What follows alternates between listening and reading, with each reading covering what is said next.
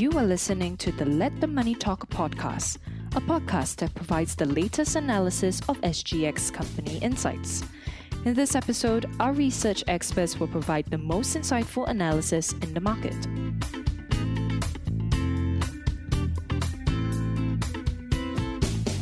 Hi, I am Peggy Mak, an analyst with Phillip Securities Research.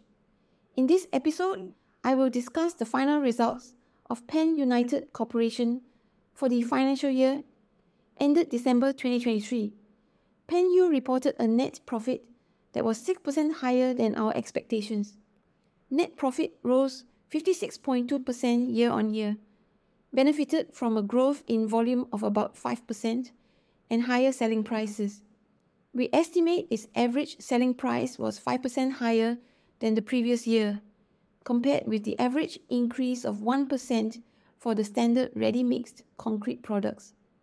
The product mix has improved with a bigger share of the higher margin low-carbon solutions.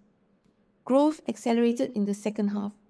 Second half twenty twenty-three revenue gained fifteen percent compared with second half of twenty twenty-two, and net profit was thirty percent higher.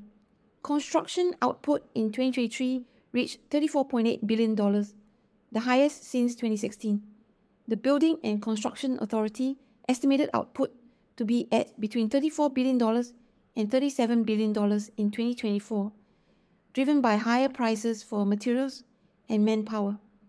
The volume for ready-mix concrete could rise marginally to between twelve million and thirteen million cubic meters, which is about one point six percent higher year-on-year.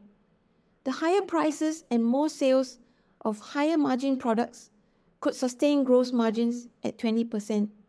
The risk of customer default was reduced with about sixty percent of demand from public infrastructure projects and the two integrated resorts. We expect a higher carbon tax to drive greater adoption of low-carbon products, further differentiating the building materials suppliers.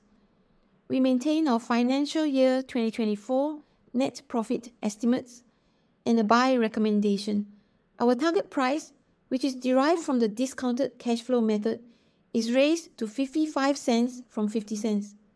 The higher target price reflects the stronger cash flow. Pan United increased its F Y twenty-three dividend to two point three cents from one point eight cents in F Y twenty-two.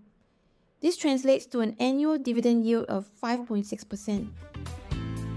Thank you very much for listening. If you enjoyed this podcast, please forward it to others, share it on social media, and leave a review. Follow this channel to hear our other podcasts.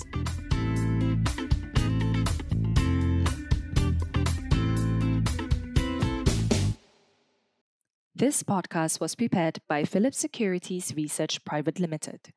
The information provided in this podcast is solely for educational purposes and should not be considered as financial advice. The views, statements, or opinions are made on behalf of Phillip Securities Research. The information and any analysis, forecast, projections, expectations, and opinions contained in this podcast have been obtained from public sources, which Phillip Securities Research believes to be reliable. This report is intended for general circulation only and does not take into account the specific investment objectives, financial situation, or particular needs for any particular reason.